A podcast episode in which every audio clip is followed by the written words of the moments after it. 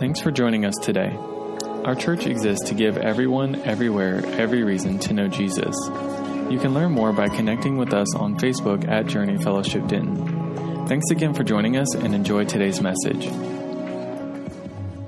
Welcome, everybody. I want to say uh, shout out to all the ladies who came here Friday night and had just a blast. Have you ladies had a good time? Let me hear you say amen. I know you did. I know you ate well. I know you had a lot of laughs. And uh, Shannon said it was just a wonderful time for all the ladies just to be a part. She said, You know, I was so excited just to see the relationships blossoming in people's uh, lives, these ladies just, just growing with one another. Let me tell you something. The journey is much funner when you have somebody to journey with you. Amen? And some of us guys just don't understand that woman talk. We can't get it. Don, we just can't get it. We just don't get it. It doesn't matter how long you've uh, been alive as a guy, even if you've been married, you'll just never figure out that woman because the way the women think, it's just, it's beyond what God created us to do, is to figure that out. You know, women are like a, Women are like the box of lights that you pull out of your attic to put all of the Christmas decor up, and it's all just like that. The lights are knotted up, and there's, you know, and that's when you hand it to your son and say, hey, get these knots out. It's just a big ball of lights and cords and stuff. That's a woman's brain. A man's brain is like a three foot extension cord. It's just laying, that's just all there is to it. But we thank God for you, ladies, and I'm so glad that you had a wonderful time together. I'm glad that you uh, were able to share, be a part of that. I want to make a real quick announcement. I'll make this later at the end, but December the 18th, two weeks from this morning, we will be having our family Christmas. And I just encourage you, invite friends and family to come with you. If you've got a kid on the stage, you're definitely going to want to bring family and take pictures and do all that fun stuff. It's going to be a fun, fun day uh, because we can celebrate the birth of Jesus and enjoy it with a smile because it's just the most incredible good news that's ever been shed upon this earth. So be here, invite some friends to come with you. Let's just fill this church full of just the joy of what Christmas really is. There's a whole lot more joy that should be in the church on Christmas than at the mall or at the theaters because Jesus is the reason. It sounds cliche, but it's true. Jesus is the reason. It's not the trees or the lights or all the decorations. Jesus is the real reason. And I'm just, it thrills me. It thrills me just to think about it. So thank you for being here, ladies. Thank you for being a part of that. And thank you for being here on the 18th. It's going to be a wonderful day. Amen. I want you to get your Bibles out. I want you to turn with me to the book of Matthew, chapter 2. And then I also want you to bookmark Hebrews you can go to the book of Hebrews. So there's going to be two places there, and I'm going to switch over, Mike. Two places that you can mark in your Bibles this morning to be ready to receive the Word of God. I encourage you, bring your Bibles to church because what if we didn't have a projector? What if the what if the screen suddenly goes black? How are you going to know that I'm telling you the Word of God and not just my good opinion? You need to know the Word of God because that's the one thing that matters in life is what does God say about this? What does God say about life? What does God say in my situation? What does God have to say? And that all is found in His Word. And so have your Bibles, make it used. I still like a Bible that's made out of paper uh, because you know exactly where you are in it. When you have your phone, the phone is not just the Bible, but it's got all types of distractions and text messages and all kinds of other things that can lead your mind astray. And I won't even ask how many people have been reading your Bible on your tablet or whatever, and all of a sudden you got sidetracked into some other app that uh, stole your time. Get you a paper Bible. Nothing's going to ding out of it unless you've got some kind of clock in the back of it. But you'll you'll not be distracted if you just take the Word of God as it is. And I like to do that. So look in Matthew chapter five, and as we approach Christmas, I want to talk to you about gifts. How many of you have already bought some gifts this year for your for your loved ones or families or friends? I can just tell you that I am no longer in any hot water. I have already purchased my wife's Christmas gift. I know that that is the, mar- the smartest thing a guy can do. I figured at least that ball of wires out. I figured that one thing out. You better get your, get your wife something early, okay? If she sees you leaving the house on Christmas Eve and she asks where you going, say, nah, I just got to make a few quick errands. It's too late, buddy. She knows what's happened. You forgot. You spent your wheels doing something else. I've already bought it. So, babe, there's going to be a present under the tree for. We talk about gifts, and specifically what I want us to talk about are not the gifts that we give to each other, but the gifts that were given to Jesus.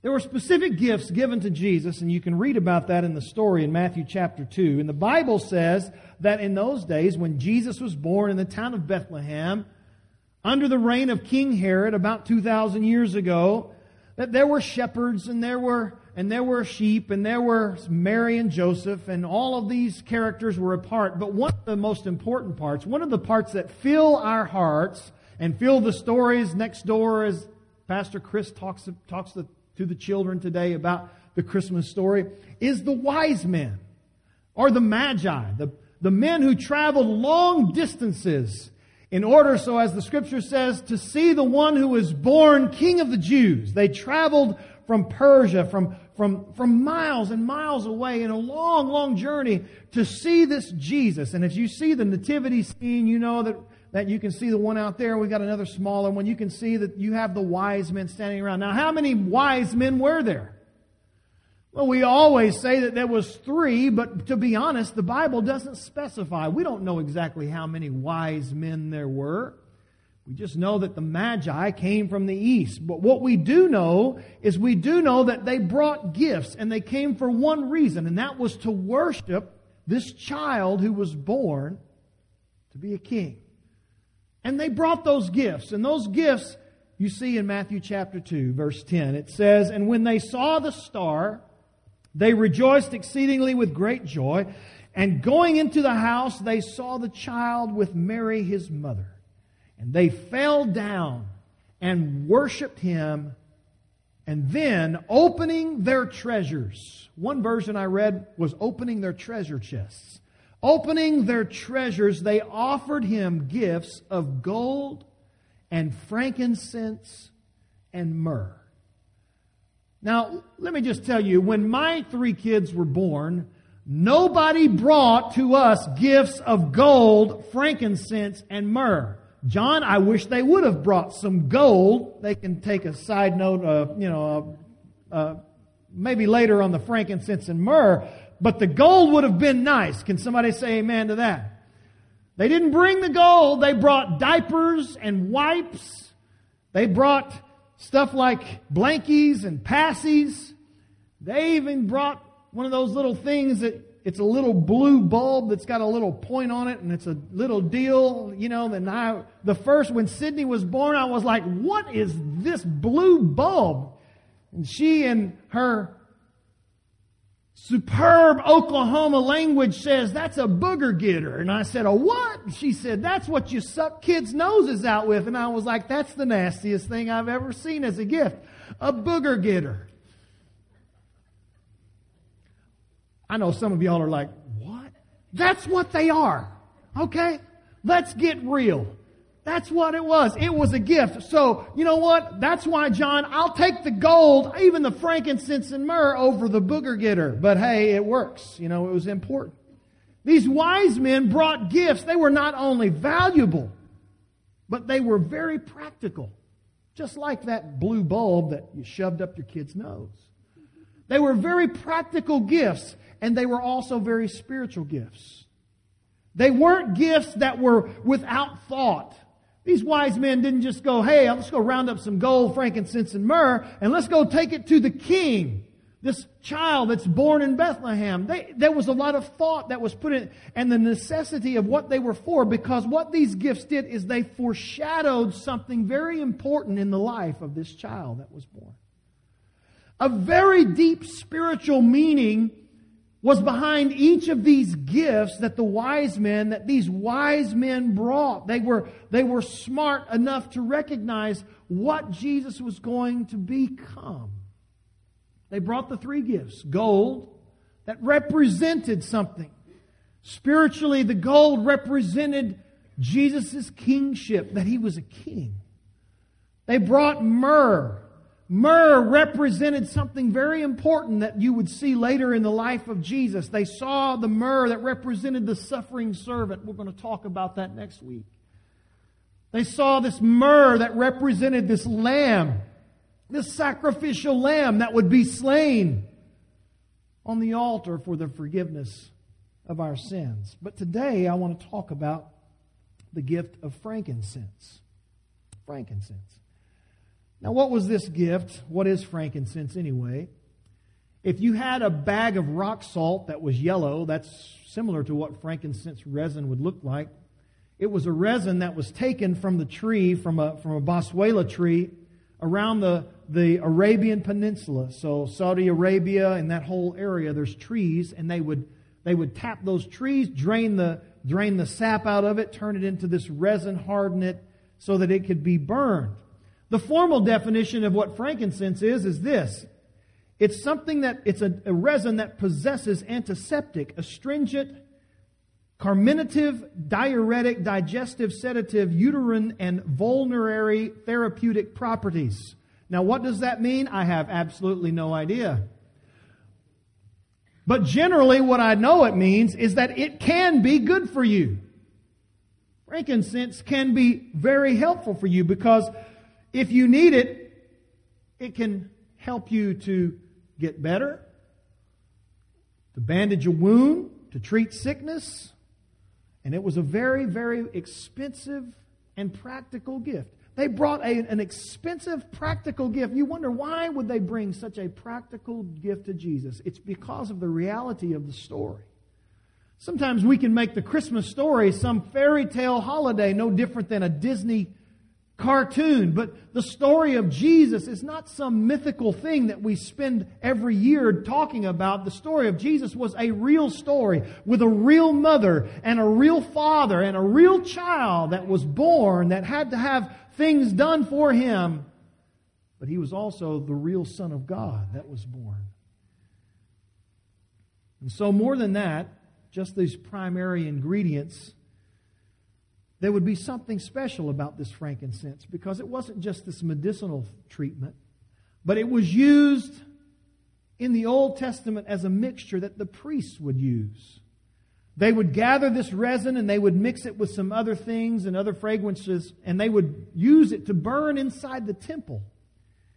And they would use it whenever they would offer sacrifices. As a matter of fact, they would place it with the sacrifice. They would place it upon that sacrifice so that when the sacrifice was burned, you would smell this frankincense. So as the sacrifices are being made, smoke from the altar of incense that's burning this frankincense filled the entire temple, and everybody knew what that smell was. Everybody knew the sacrifice that was being made. It was a sweet sense of frankincense and barbecue. Everybody knew what was taking place. It was hard to avoid. This incense that burned inside the temple and filled it with smoke as it rose through the ceiling symbolized the prayers of God's people rising in the presence of the Lord. Frankincense was an important part of the priestly duties. Very important. Because for this reason, that's why it was given to Jesus because it represented something important in Jesus' life. It represented the priestly nature of Jesus, specifically Jesus as our high priest.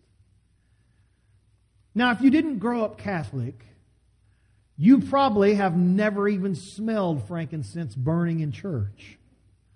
If you haven't grown up Catholic or, or in a, a mainline church, you probably don't understand even the terms of priest or high priest. You don't get it. It's a little bit confusing. If you've just grown up Protestant churches all your life or you've never visited a Catholic Mass or a Catholic uh, funeral, you don't understand this because you've never smelled that and you've never understood the duties of a priest. But in Scripture, the priests were important in the Old Testament, especially because they had one primary role and two primary functions. The priest's primary role was to just represent the people to God.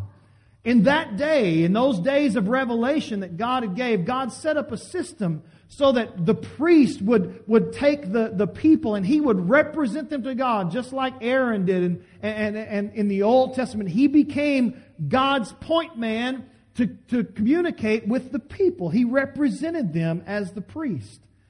And the priests functioned in two ways. They did two major functions. Number one, they offered sacrifices for the forgiveness of the sins of the people. That was a main job of the priest. The priest's job was to, number one, offer sacrifices for the sins of the people. And the second function that the priest did was he was supposed to pray the prayers on behalf of the people.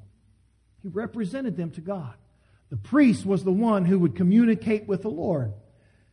If you grew up in that tradition, you understand that. It was a little bit more common. You could understand what, what this passage actually means when I say that frankincense represents the high priestly nature of Jesus, because you understand what the priests do.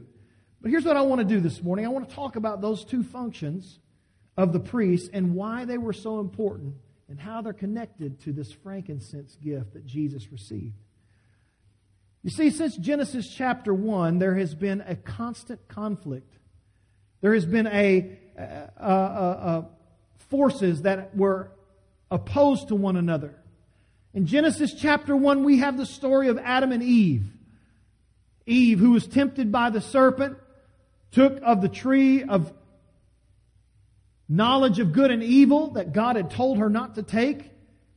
She encouraged Adam to also take, and in doing, uh, going against God's will, against God's command, against God's divine order, they took of the tree and they sinned against God. They broke ranks with God. They rebelled against the Lord. And at that moment, two opposing forces began to go head to head. One, the holiness of God, and two, the sinfulness of man. Two opposed forces, completely opposite. The holiness of God and the sinfulness of man. Now, in our culture, when you talk about this, here's the real rub. People don't really want to talk about sin anymore. They're more reluctant to talk about it because it's not really a popular subject. It's not a popular concept. To hear a preacher or a pastor stand and talk about the sinfulness of the people in the church. It's not a, it's not something that's going to gain you a lot of a lot of members because no one wants to come and hear about the sin that they may have to deal with in their hearts. They had rather say, "Oh, it was a bad decision." Or I made a small mistake. It's, it just rolls off the tongue a little easier than to say, oh, I sinned against God. I rebelled against God. They'll even argue with you, people today. They'll say, you know what? Who's to tell me what is right and wrong? Because, I mean, you know, what's right for you may not be right for me, and what's wrong for me may, may not be wrong for you. I mean, who's to say that I have sinned? Maybe I'm just doing life the way I like to do it. Who's to tell me that I am the one who needs to get right with God? Some even believe that this is just an outdated concept that's used to scare and manipulate people, especially kids. I mean, why do you need to tell kids about sin when you've got Santa Claus who's making a list and checking it twice? I mean, after all, we do have the elf on the shelf that's still watching every move you make when you wake up, when you go to sleep, and we've created these traditions. Why? Because we want our kids to grow up and be nice. We want them to behave. We want them to do good. We, we, are, we, we want them to, to, to live good lives. But we don't want to call it sin because sin just is too harsh. The reality, folks, is this. There is a, an opposing force, the holiness of God versus the sinfulness of mankind, and they are completely opposed. And what we have to understand, even in a Christmas message, in a Christmas series, we have to understand is what sin is. It is complete rebellion against God. The Bible actually says that if you love sin, you hate God. You can't love sin and love God at the same time. That is a paradox that our culture has tried to force upon us. You cannot be a Christian and live in sin at the same time. It is not work. It doesn't work. It is opposing forces. Why? Because there is constant friction between these two forces, the holiness of God and the sinfulness of man. They cannot cohabitate. When you understand sin, you first have to really understand God's holiness. And here's a truth I want you to get. It's in your notes.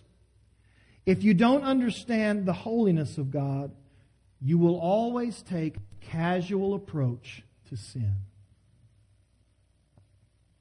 If you don't understand the holiness of God, you will always have a casual approach to sin. If we fail to grasp, church, if we fail to grasp and to completely understand how holy and truly perfect our God is, we will never see our own sin as being that bad. Holy is the word in the Greek that's used in the New Testament is hagios. It means to be set apart. It's transcendentally separate. It is flawless. It is pure. The best word that you could think of holiness is this perfect. It is complete perfection. And here's what I want you to see about God. Holiness is not just an attribute, one of the many attributes of God. Holiness is the perfection of them all. Because holiness means that God is his power is holy. That His justice is holy. That His mercy is holy. Or you could say His power is perfect. His justice is perfect. That His mercy is perfect. Holiness is what makes God worthy of our praise and worthy of our worship. We are not worshiping someone who has a few flaws, but who is powerful, or someone who is, who, you know, might have made a few mistakes, but still extends a lot of mercy to His people. Friends, we worship a holy, perfect, pure, set apart, transcendent God that is above all of us. No one compares to Him. There is no equal. There is no comparison. He is a holy and perfect God. And unless you see that, your sin is not that big a deal. You just go on about your life. And That's why we must see God's holy perfection. He is holy. God is perfect. And that is where the friction comes because we are not. You look at that person sitting next to you, no matter how much you think they are perfect.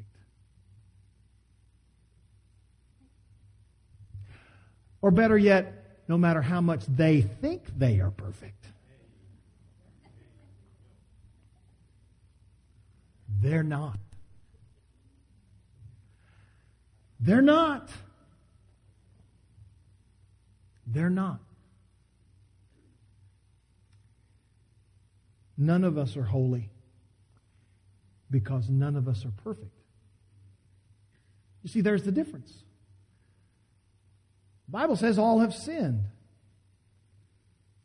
And that's why God hates sin, is because it is everything that He is not.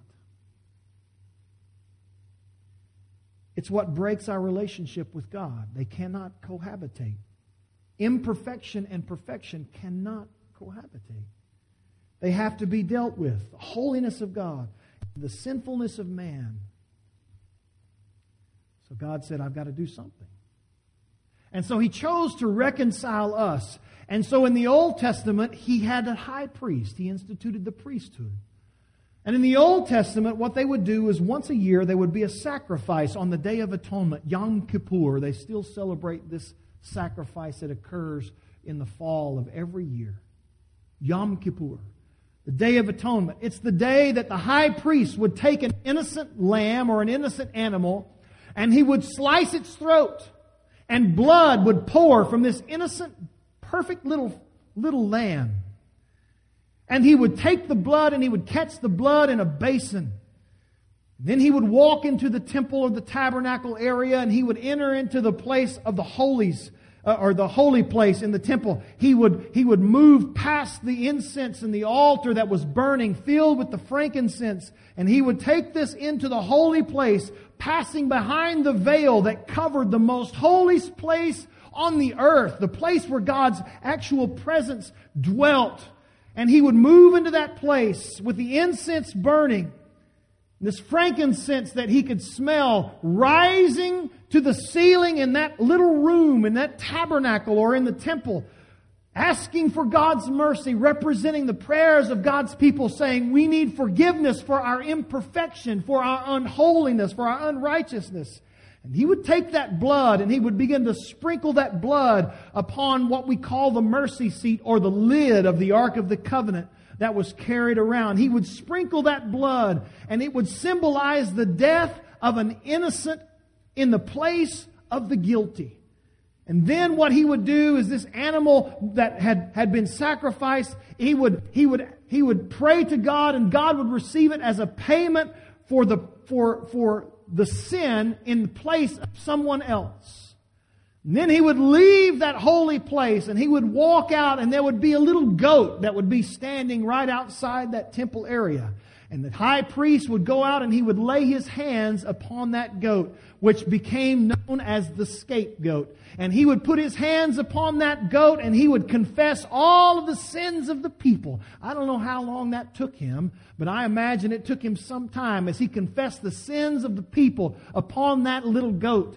And as he prayed over that goat, he did something that was very symbolic. He symbolically transferred the sins of all of Israel, the unholy and the imperfect, upon that goat. And then after he had prayed over that goat, he would send that goat, they would send that goat out of the camp, outside of, of the group of people. They would sometimes run that goat over a cliff and, and they would, they would do away with that goat in order to show that the sin was not just uh, dealt with on the mercy seat and the grace of God that took the place of an innocent, but that sin was separated from us. The symbolism is incredible as the high priest did all of this for the people of God. Sacrificed animal was the payment for the sins of the people. The scapegoat was the separation of those sins symbolizing that sin had not only been forgiven, but sin had been removed. And this incredible picture is so weird. In 2022, it doesn't even hardly register with us. I mean, I don't think that anybody this week has seen somebody sacrificing animals. If you did, I hope you called the cops. It's just strange. It, it almost seems a little unfair. I mean, who would, who would do that to a little animal?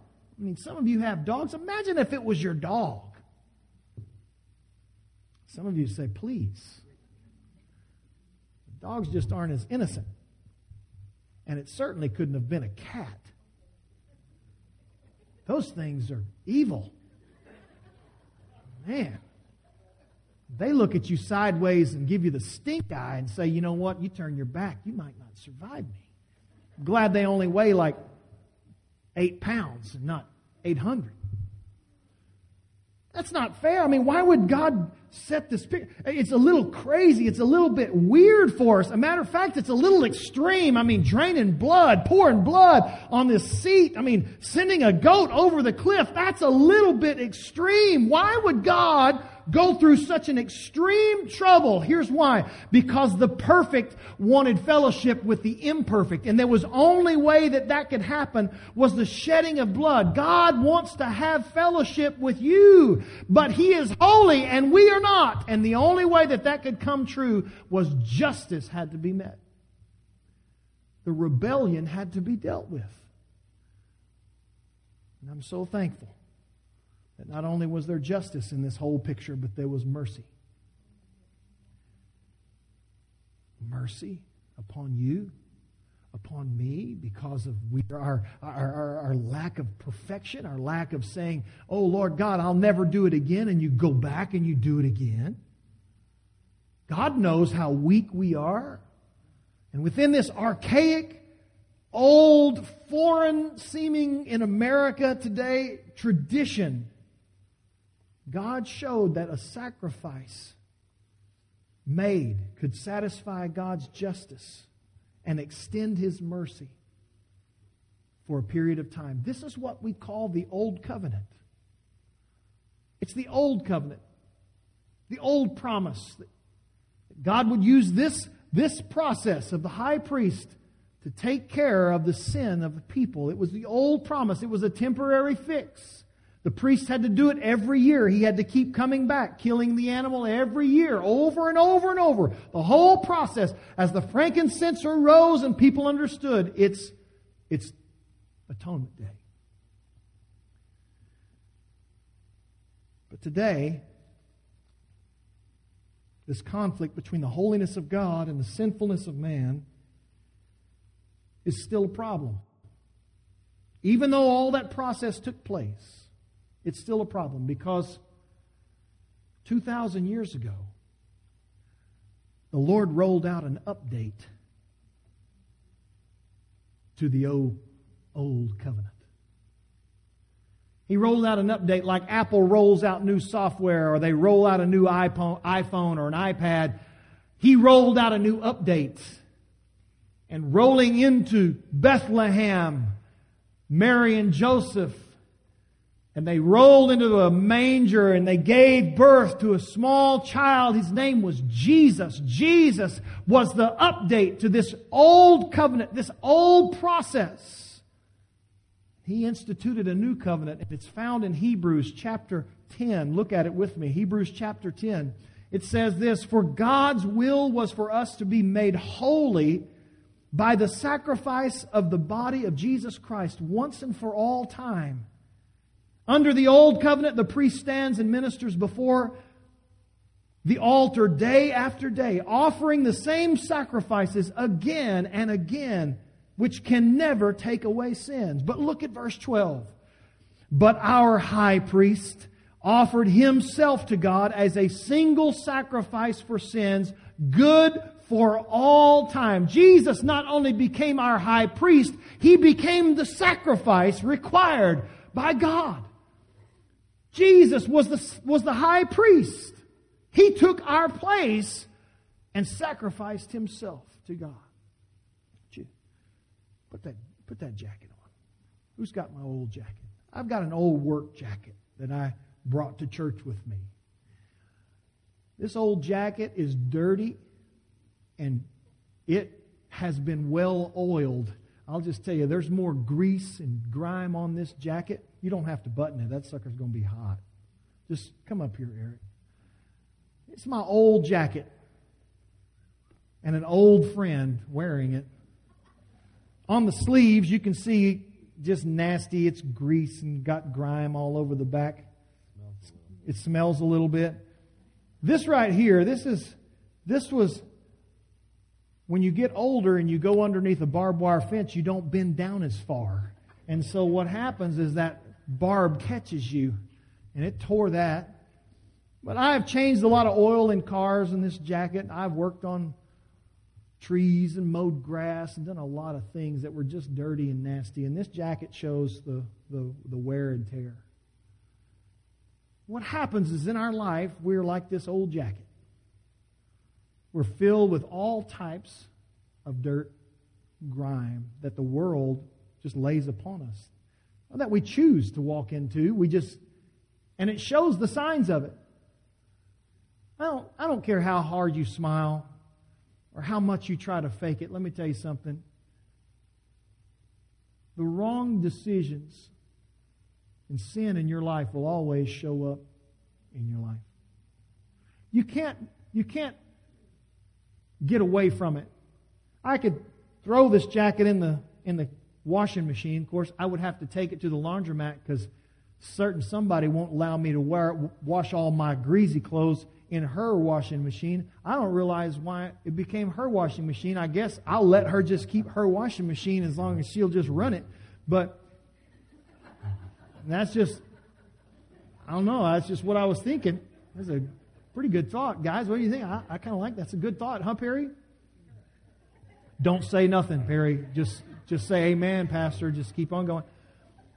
This, this jacket shows a lot of wear and tear. It, it, you just, you can't, you can't ever get it clean. You kind of look good in it, Eric. It kind of fits you. It looks like an Eric jacket. That's why I had him do it. Yeah. What happens is our high priest, Jesus knows that we're not perfect. And he stands perfect. And so he takes our jacket. He begins to take it off. And he says, I'm going to take your jacket. And I'm going to do something important with your jacket. First of all, I'm going to trade you mine. Now, this one is not greasy and it's not dirty.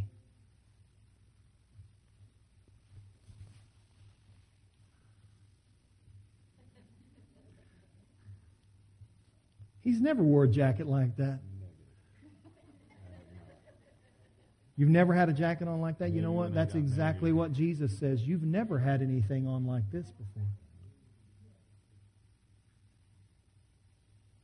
Does this look like Eric, John? No? Good. It shouldn't. This doesn't look like Eric. Because he couldn't he couldn't do this on his own. Because I know that what life hands us all, it ends up like this. It ends up like this. You know what Jesus does? He gives us his jacket of righteousness and holiness. And he says, as long as you wear this jacket, you've got fellowship with my Father. As long as you keep this jacket on, and I'm going to take this old one, and he doesn't just say, "Oh, I'm going to keep it and hold on to it." You know, because what what we what we think that Jesus does is he carries this jacket around. and He say, "Oh, hey, you want to see what kind of person you use? Oh, just take a look at this." This is not Jesus doesn't carry these old things around. He doesn't take your old life and say, hey, I'm warning you, I'll put you back in this jacket. That's not what the Lord does. His mercy is complete. He says, I'm going to take your jacket and he says, I'm going to dispose of. The scapegoat, I'm going to dispose of it. You just stay right there. I'm going to do away with this. We're not even going to have this in here. We're doing away with it. This jacket is gone. It's over with. Your life is behind you. It's vanished. It's not even a part of you anymore. You don't have to return with that jacket. Your old life is over. The scapegoat has been removed from your life, from the room, and now what you have is you have the completeness of righteousness in your life. You can wear that or take it off, but you can use it uh, for the rest of the day. I want it back, though, pal.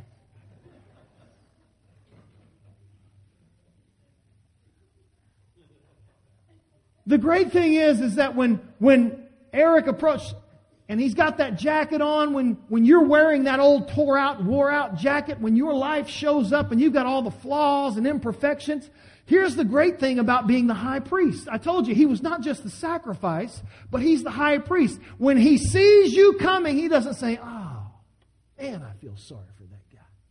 I wish I knew how it felt to have such a tear in your life. I wish I knew what it was like to to have your hands all, all, you know, smashed and dirty and, and having all that stuff. He's not some distant Savior who doesn't understand what you're going through. He's not some fairy tale God who can't comprehend how difficult your life can be and how hard some of the choices you make and how temptation can come in a flash and can steal your heart away. He's walked through those places. He's walked through the places of life that tear people apart. Jesus has walked through those places that darken men and women's hearts. Jesus has walked through those valleys that can ruin people's lives, and yet He always responded the same way. He kept Himself from sin. Jesus, our high priest, remained perfect in all things. He never, He never sinned. Hebrews chapter 4, verse 14, look at what it says. Daniel, if you'd come. He says, So then, since we have a great high priest who has entered heaven, Jesus, the Son of God, let us hold firmly to what we believe. This high priest of ours understands our weaknesses, for he faced all of them, all of the same testings that we do, yet he did not sin. He was perfect. I love how the message puts verse 15. It says, We don't have a priest who is out of touch with our reality. He's been through weakness and testing, experienced it all, but the sin. Jesus was perfect not only in life and in death. He was our he is our high priest. Jesus knows us. He understands us. And he relates to us as our high priest. Jesus knows what it's like to be stressed. Some of you know stress. Stress of just life. Jesus understood stress. If you think about him in the garden, the Bible says that, that he sweated drops of blood. He was under so much tremendous stress that in the garden, that blood began to, to percolate out of his out of his forehead. He was under tremendous stress. He knows what it means to experience stress. Jesus knows what it means to experience conflict in your family. As Jesus was, was beginning his ministry, do you know what his brothers, even his own, his, the people that loved him the most, do you know what they called him? They called him a lunatic. He knows what it's like to deal with family contention. His half brothers, he knows. Jesus knows what it's like to be talked about. I mean, after all, can you imagine growing up in Nazareth? Being the child that was born out of wedlock? I'm sure he heard that at least once or twice being talked about, being shamed. He knows what that feels like. When through the choices, not even of your own, you experience trauma in life. Jesus knows what it feels like to be tempted over and over again by the devil, even in the weakest, most vulnerable spots of your life. Jesus grew up in poverty. He didn't grow up in a mansion. He was criticized. He was ridiculed. Jesus knows what it's like to have a close friend die. Jesus knows what it's like to lose a family member. Because after the Christmas story, you don't see much of Joseph. Jesus knows what it's like to be accused of things that you've never done. He knows what it's like for close friends to betray him. He even knows what it's like to feel alone, or at least what he thought was being alone. When he was on the cross and he said, My God, why have you forsaken me? Why, why have you left me so alone? That's a feeling that, that runs through the chords of so many people in this time, this season of the year. Feel so alone. Jesus knows exactly how you feel. Whatever you feel, friends, He felt that. Where you hurt, He's hurt. He's not sitting in heaven saying, Man, stinks for you. Must be bad. No. Jesus understands how you feel because He is our high priest. He's the perfect high priest because he's experienced those things for us. He is our high priest. He knows us, he understands us. So I just want to close with this. You say, okay, Pastor, this is great. Okay, fine. Jesus lived life, he was perfect. I am not. But what good is that to me? Here's the good. Because when you think about the details of this Christmas story, and you think about these magi who traveled this long distance to bring all of these gifts, and one of those gifts just happened to be frankincense. the smell of the priests that foreshadowed the coming of one who would be our priest for all time. When you see that Jesus offered his life and he gave everything so that he could help you in your time of need, whatever it might be, not just dealing with your sin, but dealing with your stress, dealing with your loneliness, dealing with your conflicts, dealing with your struggles, dealing with your, your hurts. He is our high priest that we can go to. And so what he says is, I am there if you need me. All you have to do, all you have to do is just come. Listen what Hebrews chapter 4 verse 16. I'm going to close with this. He says, "So let us come boldly." That doesn't mean with your chest out and with your with walking with a strut. That's not what that means. That's been translated or, or, you know, misinterpreted so many times. What that let us come boldly means I can open the door and know that I will be welcomed. I won't be pushed away. I won't be rejected no matter what kind of coat I wear into the, into the room, no matter how filthy I am, no matter what kind of mess I've made of my life or poor decisions or, or mistakes. I, I, I can come boldly to Him and, and, and look what He says. To your throne of our gracious God, and there I will receive mercy, and we will find grace to help us when we need it the most. You don't have to be afraid to come to Him today. You can come to Him with your sin, with your heartache, with your pain, with your hurts, with your loneliness, with your fear. You can come to Jesus and you can receive His mercy and you can receive His grace and you can receive His love and His care and find forgiveness for whatever there might be in your life that's separating you or harming your relationship with God. All you have to do is come. That's all Jesus says. Come to me, come to me, come to me. He is everything that you will ever need, friend. Everything. He's everything that you need.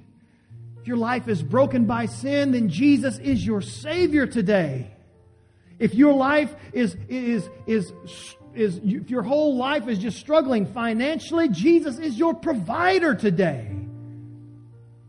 If you're filled with, with sickness in your body, He is your healer today. If you're hurting emotionally, He is your comforter today. If you're struggling and you're tired and you're exhausted, He is your strength in your weakness.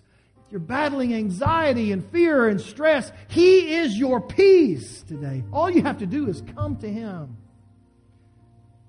Because Jesus knows us. And that gift of frankincense reminds us that He knows me.